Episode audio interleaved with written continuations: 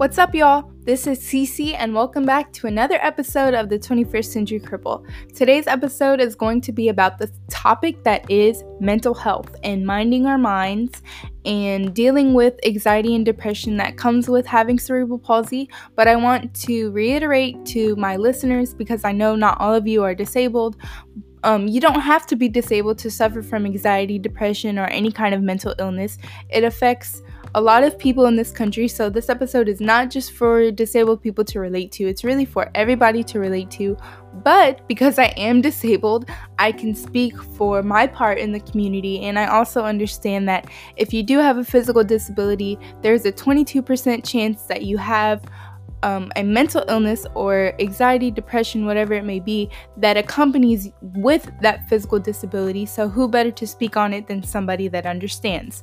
So, you don't have to be disabled to relate to this episode today, but we are going to speak about the very real, very important topic that is mental health. And we are going to have a little bit of a history lesson on the prevalence of regarding mental health in this country um, and dealing with it in the 21st century and how we have to face this together as a united front and something needs to change as far as policy policies in mental health. But we are going to get into it today guys. So thank you for sticking with me. This is Cece the 21st century cripple and this is the mental health episode. All right you guys. So let's get this started um, we are talking about a very real topic today mental health. Um, mental health is not just a trigger word, it's not just something that has become a hot topic all of a sudden. Mental health has always been an issue in the United States and with all of humankind, I'm sure, for all of history. But as far as the United States is concerned, it has always been an issue, at least federally and um, regarded nationally as far back as 1946 and you can't speak on a topic that is mental health without giving a little bit of a history lesson behind it because there's a lot of false narratives and false information that always seems to be floating around the internet nowadays. So, kind of the first half of this episode is going to be a history lesson regarding um, the federal implications that have come with mental health and why mental health has taken such a back seat in this country, it seems like.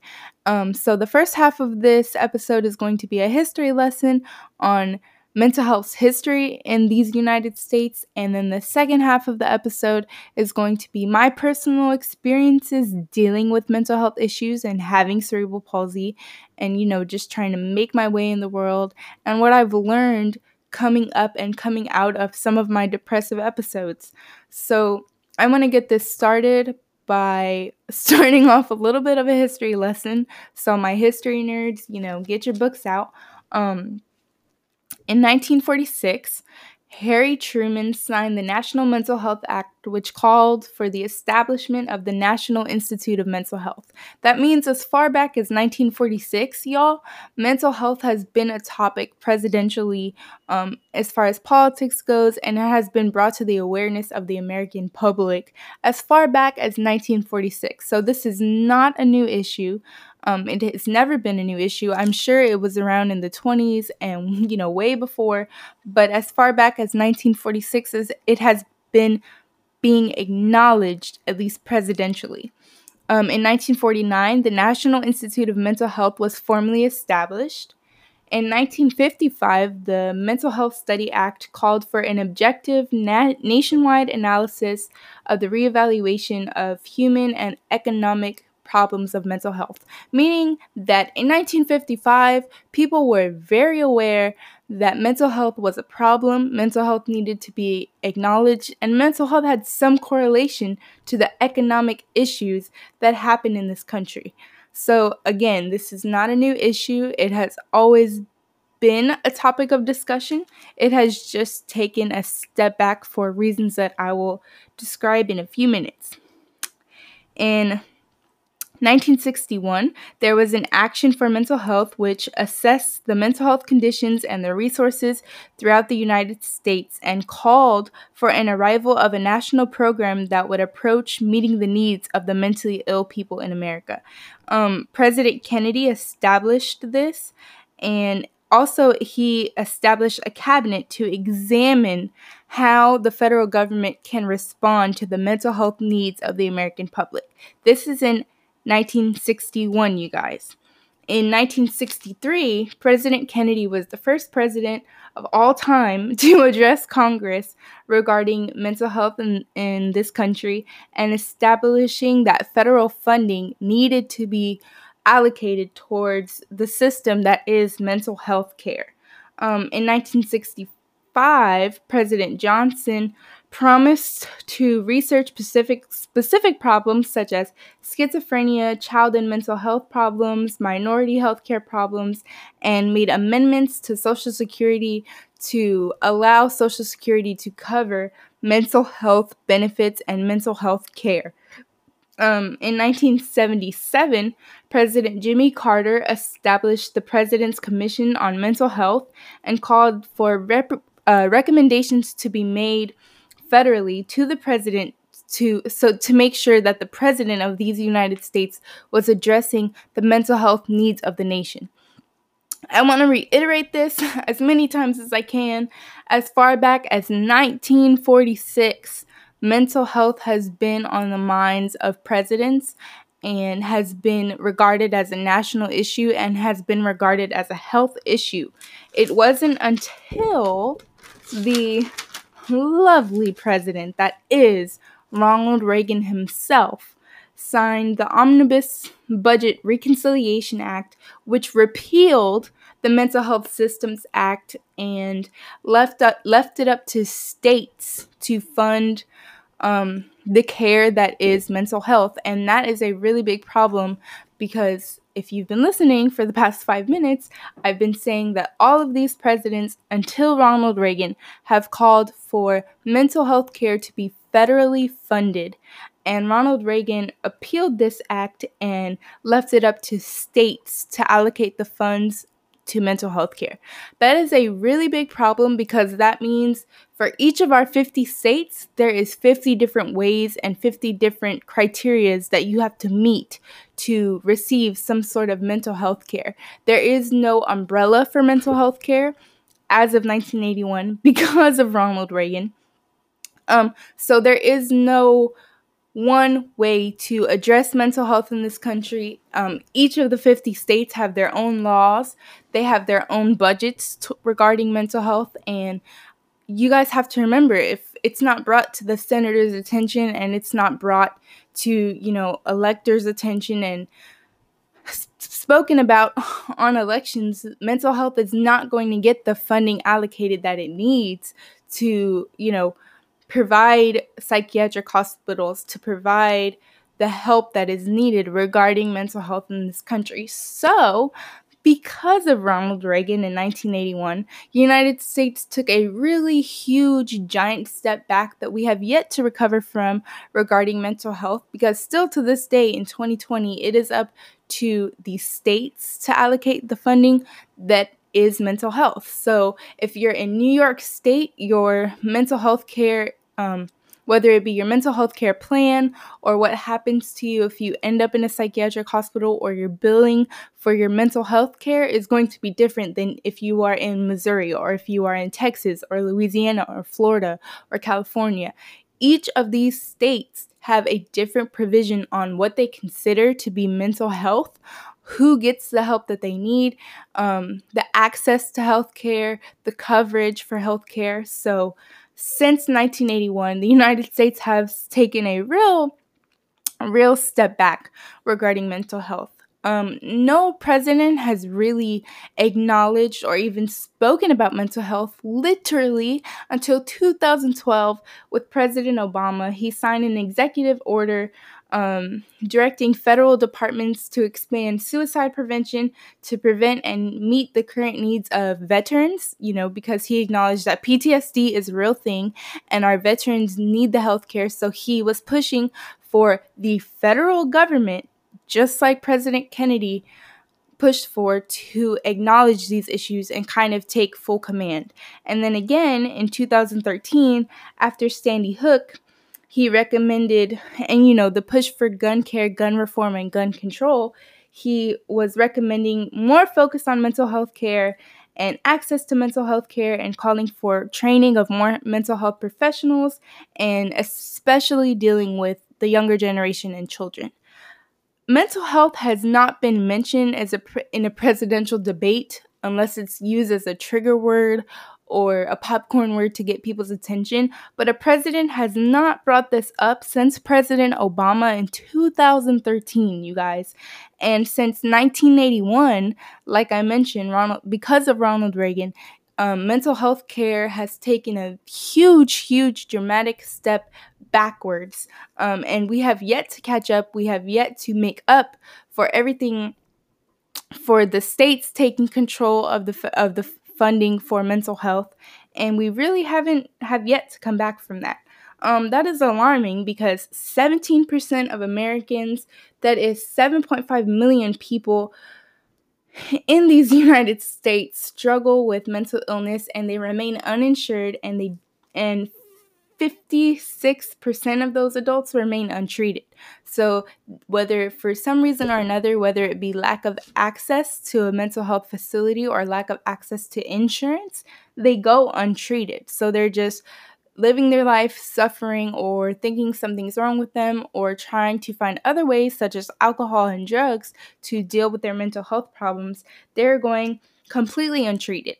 Um, there is one mental health there is one one one mental health provider for every 529 individuals in the workplace.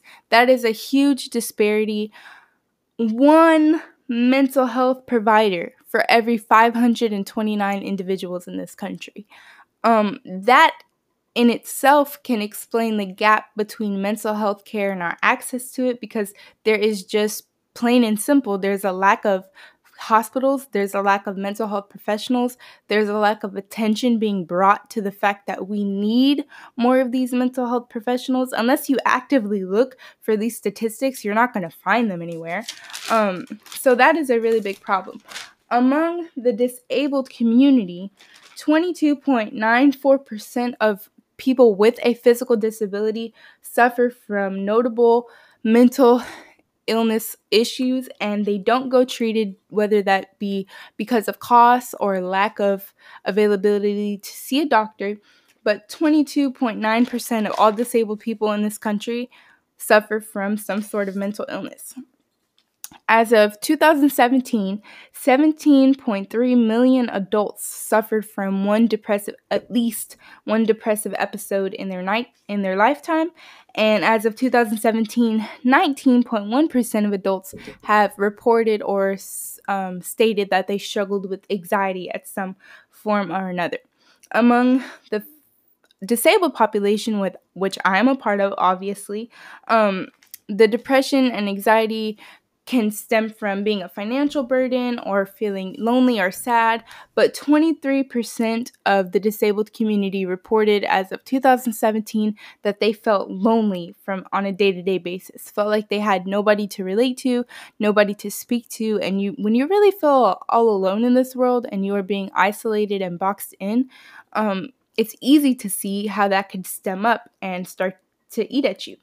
Um, people with cerebral palsy, which is the disability that I have, um, people are at a higher prevalence to have a mental illness on top of their physical disability.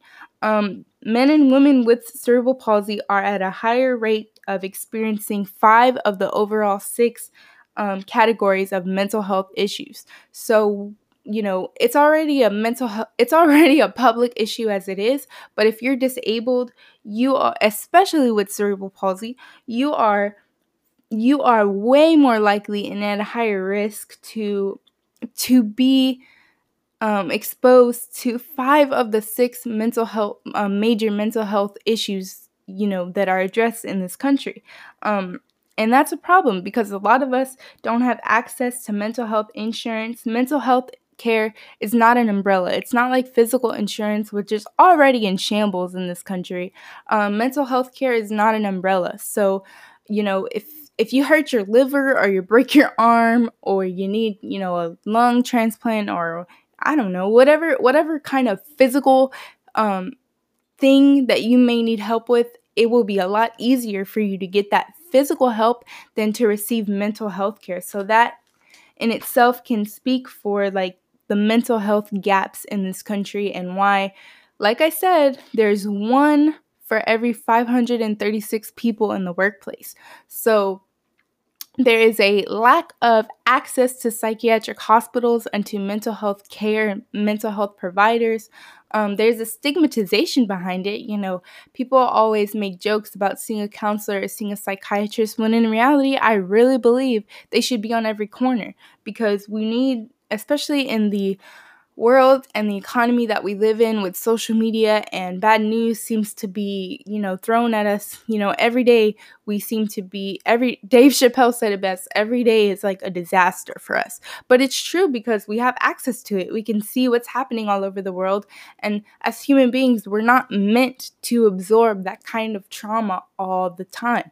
So I really do believe that there should be a psychologist literally on every corner, just like you see eye doctors and diet doctors and plastic surgery billboards. There should be billboards for psychologists, for psychiatrists, for counselors, just to lessen the mental burden that we have on ourselves and you know to speak about our issues i think a big problem also with mental health in this country is we feel so hush hush about it we are you know either ashamed or we're taught at a very young age that you know, we just need to buck up and not speak about our issues, but that's bullshit. We need to speak up. It's clinically proven that if you speak about the things that you are going through, it lessens the burden that you feel and you start to feel a little bit of relief just actively speaking on the things that you are going through. Um, personally, me having cerebral palsy, um, I try not to let it get me down as much as an adult anymore, but I definitely suffer from depression and anxiety. Um, just this week alone, I, yesterday I had like a major panic and anxiety attack because I thought I lost my wallet and I absolutely destroyed my room. And you know, it was a mess. It was a disaster. And I had to pull myself back together. But it's like little things like that that shouldn't really cause me to get so riled up. It it shook my world for about like five and a half hours. And, you know, the day before that, I had, you know, for whatever reason, I had I was in bed for 12 hours and if I wasn't awake, I was crying. So I still struggle with it every day, but I try to make the most of every day that I can and try to, you know, be in the best of spirits. Sometimes I can't control the anxiety that I feel, but I try to at least try to get some reins on it because I know that um I need to try to be better for myself. I do take antidepressants, so I'm not facing this alone. I'm not thinking that I could just deal with everything on my own. I do take antidepressants to help me, and honestly, it, it does help me because before I got on these, I woke up every day feeling like I was drowning. I woke up every day not wanting to wake up. I literally woke up every day in tears. And now um, I'm on a very low dose, but that doesn't matter. But I'm, you know, I'm taking what I'm prescribed and I'm doing what I'm supposed to. And, you know, I wake up with a little bit more hope. I wake up, you know, above that bottom line. And although I believe big pharma is a problem in this country, you know, that is why medicine was created initially to help us, not hurt us. So if you take it when you need it and you take it the way you're prescribed, it honestly can help you. And who am I to want to be a psychologist one day and to speak out against you know, medicines that can help us, especially if we're dealing with depression and anxiety. Um, there are a lot of false narratives that float around the internet about what is depression and anxiety and what you can be triggered by or whatever and such. I saw this really annoying tweet where this girl just sounded really needy. She was one of those pick me people and she was saying, like, if you don't text back and you leave me ghosted, you're an abuser.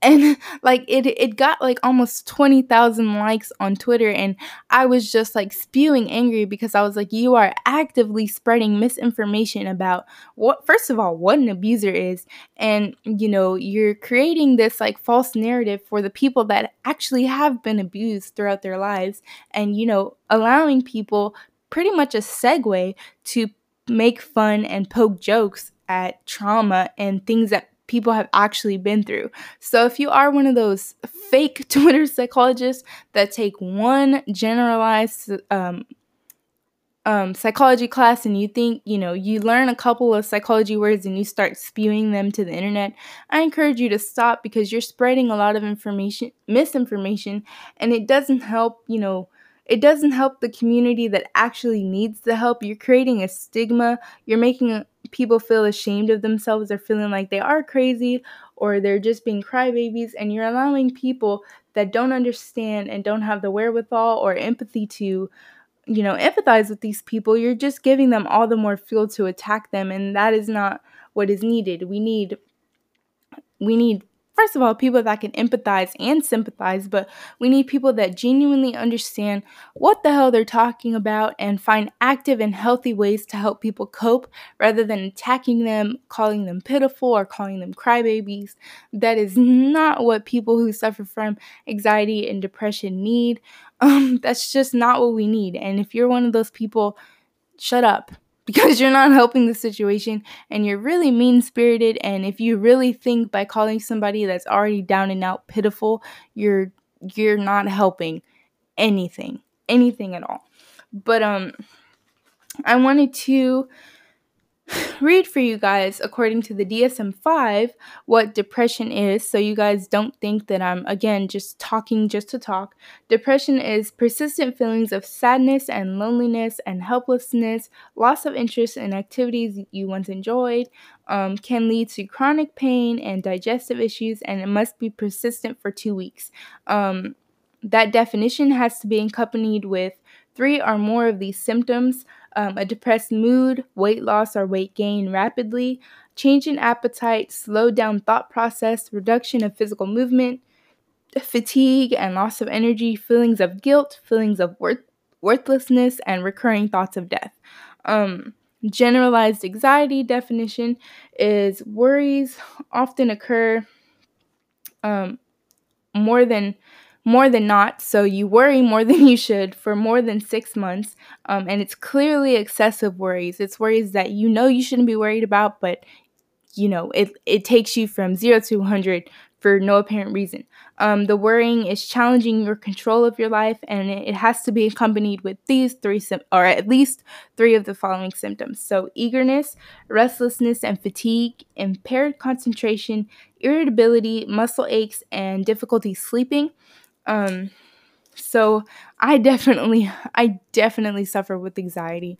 Um, I would say more anxiety so than depression, but anxiety is like that bitch on my shoulder, the devil on my shoulder that I can never seem to get away from. I, you know, I get anxiety for some some honest real reasons, but sometimes it's like literally like yesterday I couldn't find my wallet and I went on to a full-on panic attack because I felt like a failure. I felt like I was, you know, I'm so irresponsible. How could you be so stupid and lose your wallet? You're so stupid. How are you going to accomplish anything in, in life if you can't even hold on to your wallet? Like all of these thoughts started spiraling in my head and it literally took me 5 hours of cleaning my room and organizing my closet and getting my head back together before I calmed the hell down and went to sleep. So, um, anxiety, I would say I personally suffer from anxiety way more than I suffer from depression, but you know, some days the depression kicks me in my ass too, but I try not to let that keep me down. And the antidepressants really do help me, but as far as anxiety goes, I really don't like taking anxiety medication because that shit works, but it works in the worst ways because I'm only like 98 pounds. So, whatever they prescribe me, it literally, you know, knocks out all of my emotions and just makes me feel like I have like I'm a zombie. So I choose to take my antidepressants over my anti-anxiety and just try to work through my anxiety rather than take medication for it. And whether that, you know, is a good thing to do or not, it's my choice to do so. And at least I'm doing something about the depression that I'm feeling. So I feel like I'm helping myself in one way. So, you know, give credit where credit is due. But um specifically speaking to the disabled community, I know that a lot of people with cerebral palsy suffer from depression, suffer from anxiety, suffer from social anxiety because, like I've said in other episodes, I can't even go to like Dollar General or Target or Walmart um, let alone like a bar or a fancy restaurant or out where drunk people are, without getting inquisitive stares and people looking at me all the time. Um, the most obvious thing is when they look directly at my leg and then make eye contact with me really quickly and then try to look away like they weren't staring at me at all. Um, but that literally happens to me everywhere I go. Um, people love to stare, and I know, you know, I'm 24, I should be used to it by now, but I'm not. And honestly, as I get older, it just makes me more frustrated because I would think that older individuals would have the wherewithal not to stare, not to be an asshole, but it doesn't always work that way. Um, it seems like older people regress back to their middle school tendencies sometimes and they just love you know if they see someone different or see something different their eyes just narrow in. And that really does create social anxiety. I don't like going any places that have stairwells or narrow places for me to walk. Any place that it looks like i might trip i'm probably not going to go just because i don't want to put myself through the constant anxiety of like please don't fall please don't fall. People are going to look at you. Please don't fall. Oh my god oh my god what if you fall? What if you trip on yourself? And you know again that might be irrational thoughts but it's literally like a hamster wheel in my head over and over and over again. So rather than put myself through that i would rather just take myself out of the equation.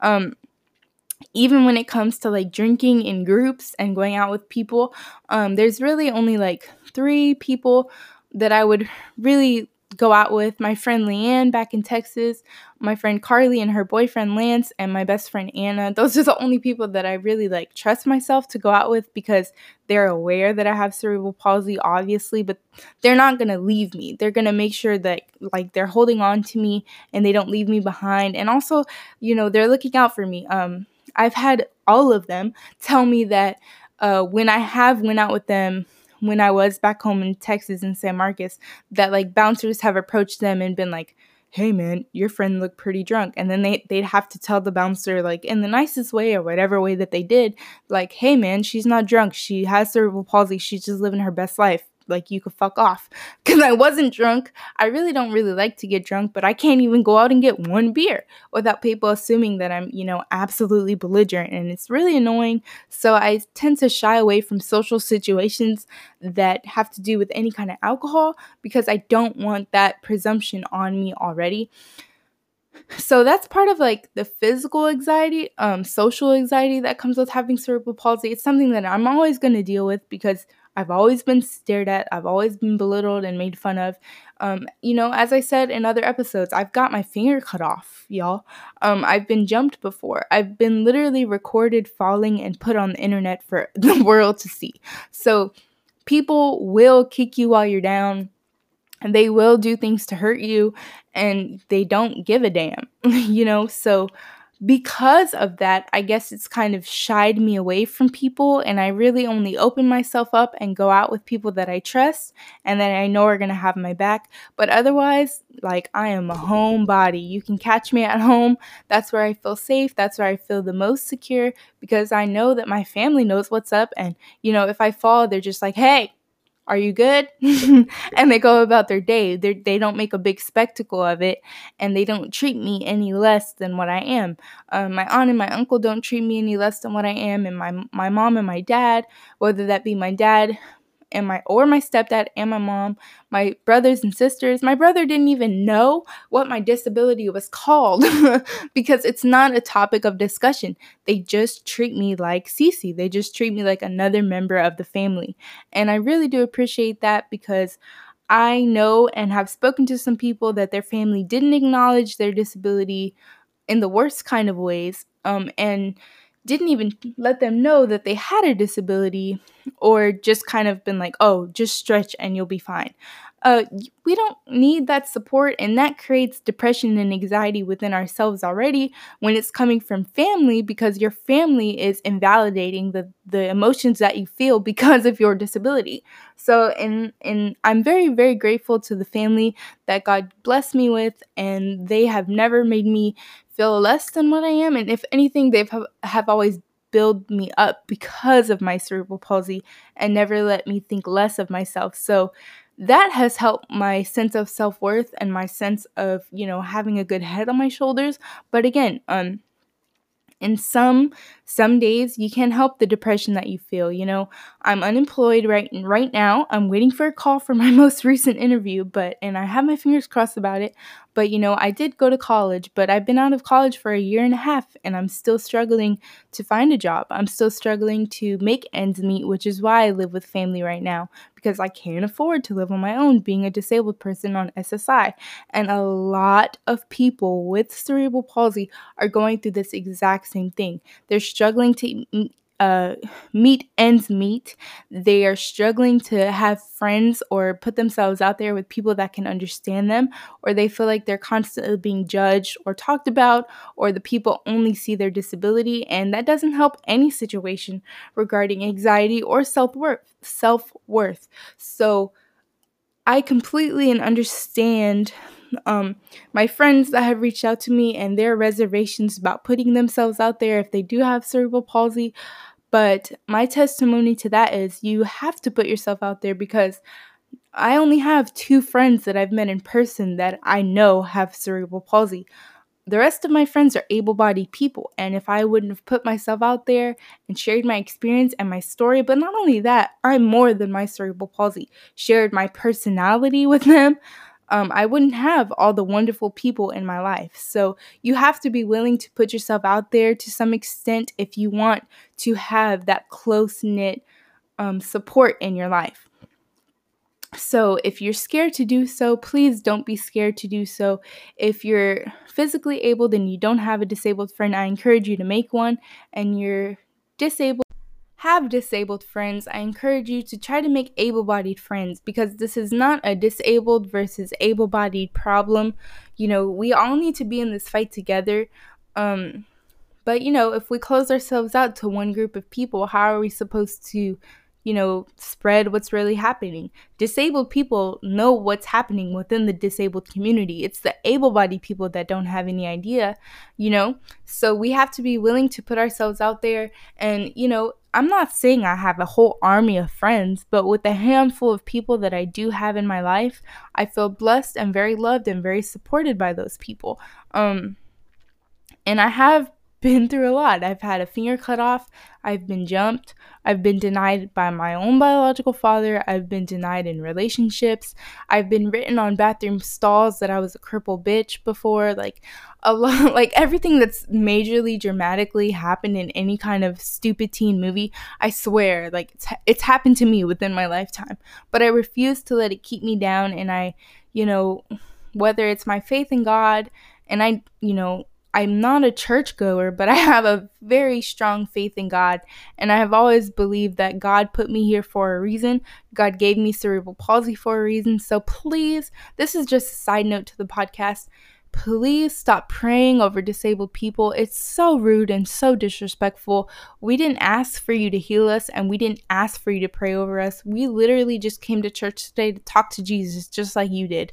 We didn't ask for the whole congregation to pray for our healing. In some ways, that's like spitting in God's face because you're literally telling him what he did was a mistake or a flaw. Um, and I don't see cerebral palsy that way. And if you have cerebral palsy, I hope you don't see yourself that way. But I'm off that religious soapbox. I just had to get that off my chest. But depression and anxiety within the disabled community is a very real thing because we feel like we don't have people to speak to, we don't have people to level with. Nothing in this world seems to be accessible. We have trouble with, you know, within the workplace and getting employers to understand like, please don't fire me, but I might need some accommodations or when it comes to dating, you're afraid to put yourself out there because you are disabled, and there's a lot that comes with being a disabled individual, you know? But, you know, if we don't know in this life, we'll never try. And if we are letting our mind and our perception of ourselves keep us down, then we're always going to stay down in that dark place. You're going to get knocked down a few times, guys. I'm telling you, I have been knocked down so many times in my life, but my favorite thing about myself is I get back up. I, you know, I've been denied in relationships, I've been hidden in relationships, I've been lied about, like you name it, it's happened to me. But that doesn't stop me from loving. It doesn't stop me from, you know, hoping one day that the person that I love comes back around and we make it work and end up back together. But besides that, like I really do believe in love. It doesn't bar me. I'm not one of those people with a chip on my shoulder that just hates everybody that's not disabled and you don't understand me. How could you ever? Because I don't want to be that way. I want people to understand, yeah, I have cerebral palsy, but I have probably something within me that I could teach you. Um, I know that my own personal very best friends, Anna, Billy, Michaela, Leanne, Carly, um, Lance, Amanda, I have taught them something about my life and you know society and the things that I go through just by being their friend just by simply going out with them in public they see how rude people can be they see um the things that I went through while I was going to college, um, they couldn't fucking believe that I couldn't get covered by the disability office at the university that I went through. They were like baffled. They were like, bruh, you are disabled. And I was like, I know, but this is just, you know, a part of everyday life. So having that good support system, I think, has really brought me out of the deep, deep, dark depression that I was in in high school. Because I'll be honest with you, this is a mental health episode. So, you know, we have to be honest. I used to cut, I used to burn. Um, my legs have cut marks and burn marks on them um, because in high school was just an awful, awful, awful time of my life. I was made fun of every single day. I was followed around by people. People would follow me behind in the hallways and, you know, pretend to walk like me. I was pretty much made the butt of the joke. And um, when you're 17, 18, 15 whatever um, i graduated college i mean high school when i was 17 so um, you know when you're young you know a young teenager trying to come into yourself and people are treating you like absolute garbage for most of your being you know it really does affect your mental health. I um i used to cut often. I used to my method really was burning myself. I would take incense and you know burn the scars on my leg because it blended in with the scars so nobody really knew what I was doing.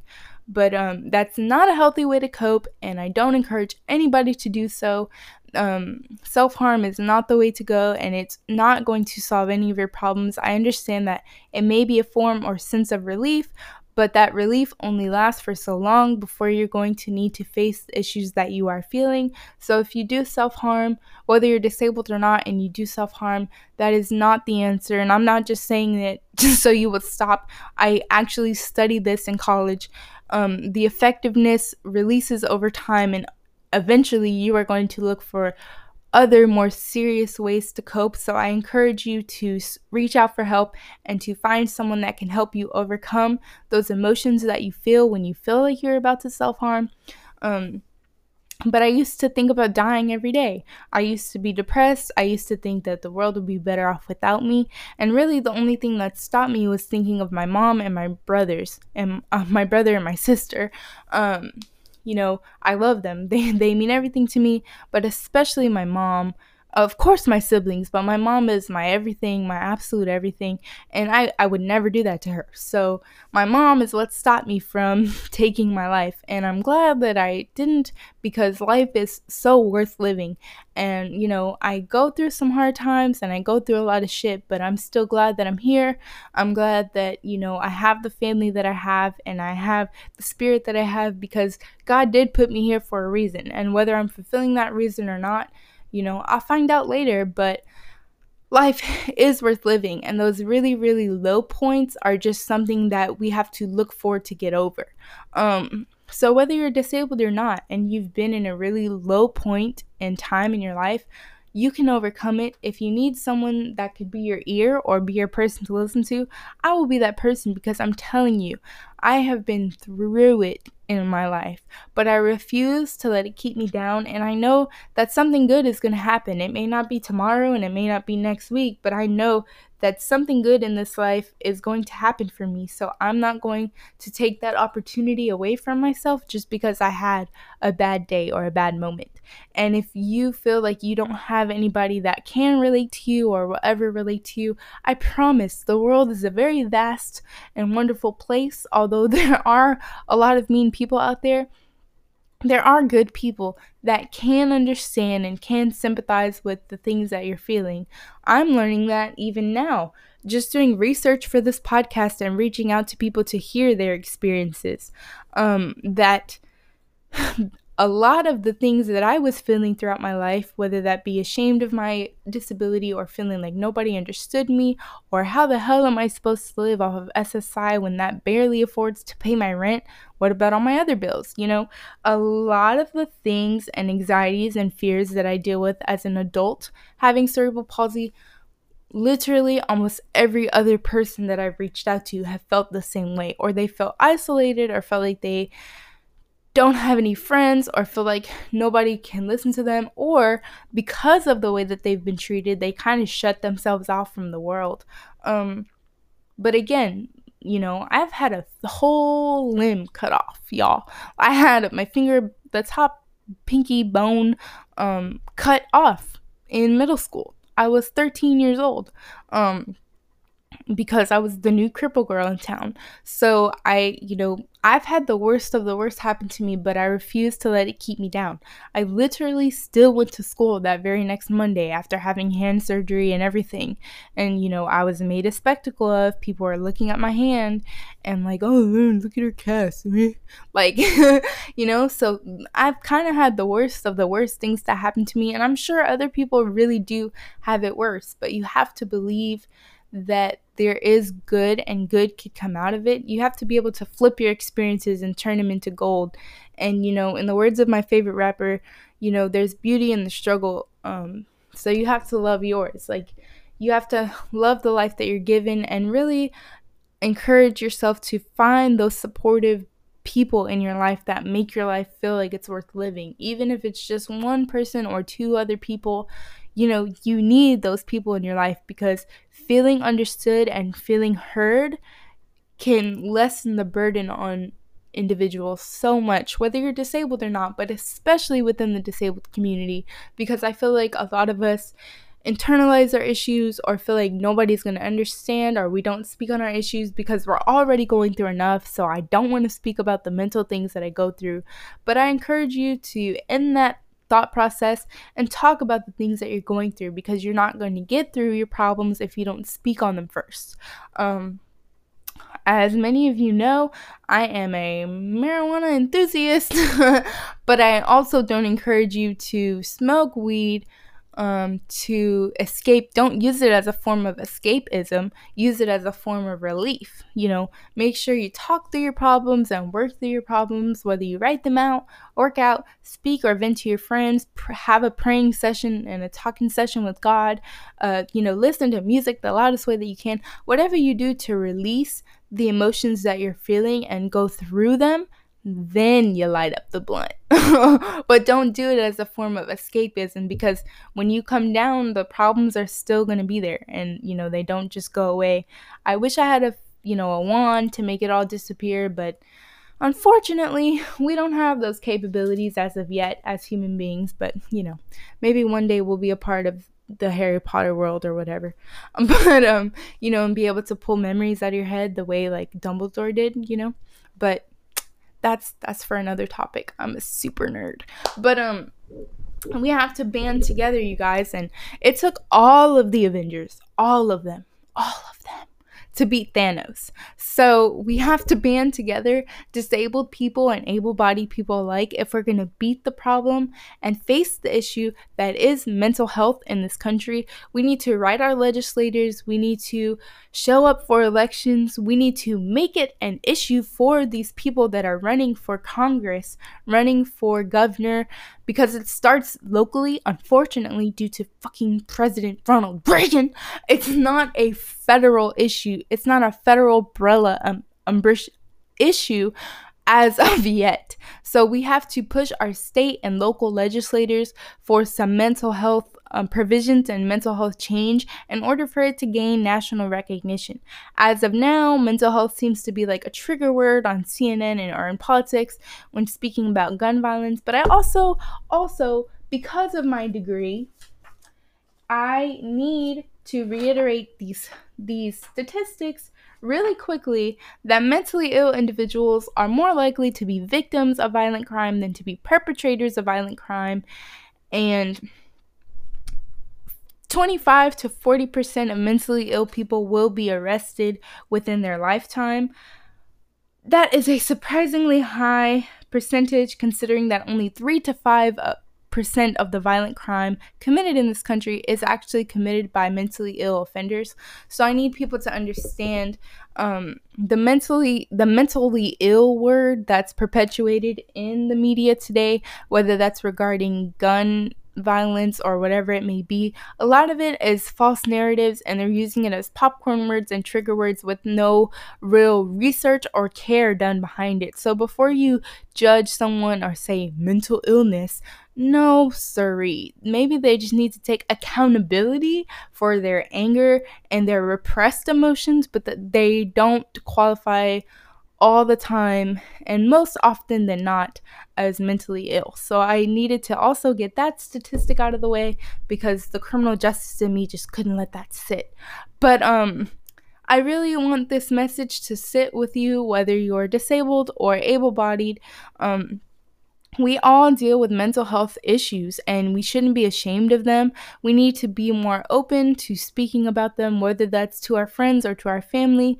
We need to make seeing a psychologist or seeing a counselor more normalized. Um, you're not crazy, you're not psychotic, you're not a baby, you're not pitiful. If you seek help from a medical professional that literally went to school to help you cope and deal with whatever you may be in the slump right now.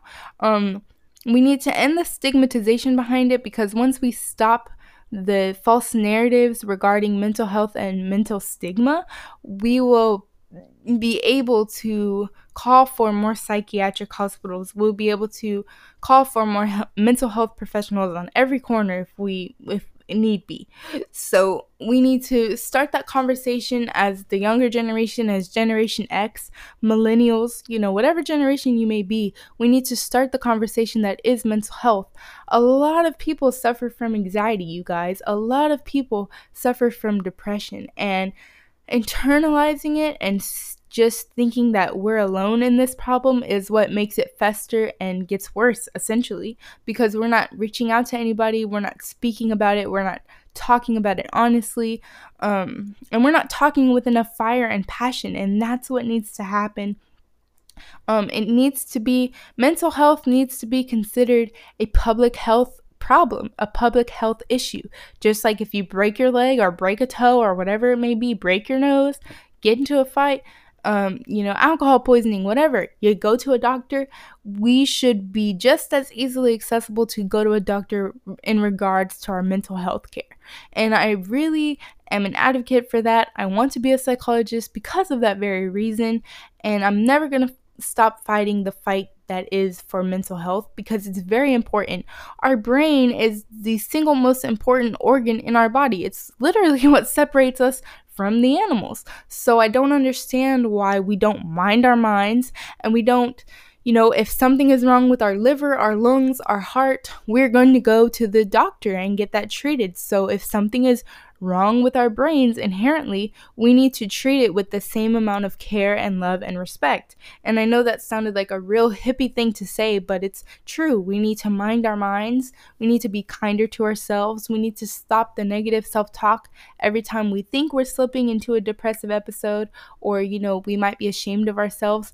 That's what perpetuates it as well. There's nothing to be ashamed of. Mental health has always been an issue always been a problem, always been something that has been needing to be addressed, but for reasons lack thereof, whether that be presidential campaigns or public stigma or media or whatever it may be, you know, mental health seems to have taken a back seat, but I'm fighting for that to be more prevalent in the 21st century. You know, 21st century cripples got to make something happen. So, you know i'm fighting for that change. I'm if you're going through something and you feel like nobody hears you i hear you i will be your pioneer. I will be your person to listen to.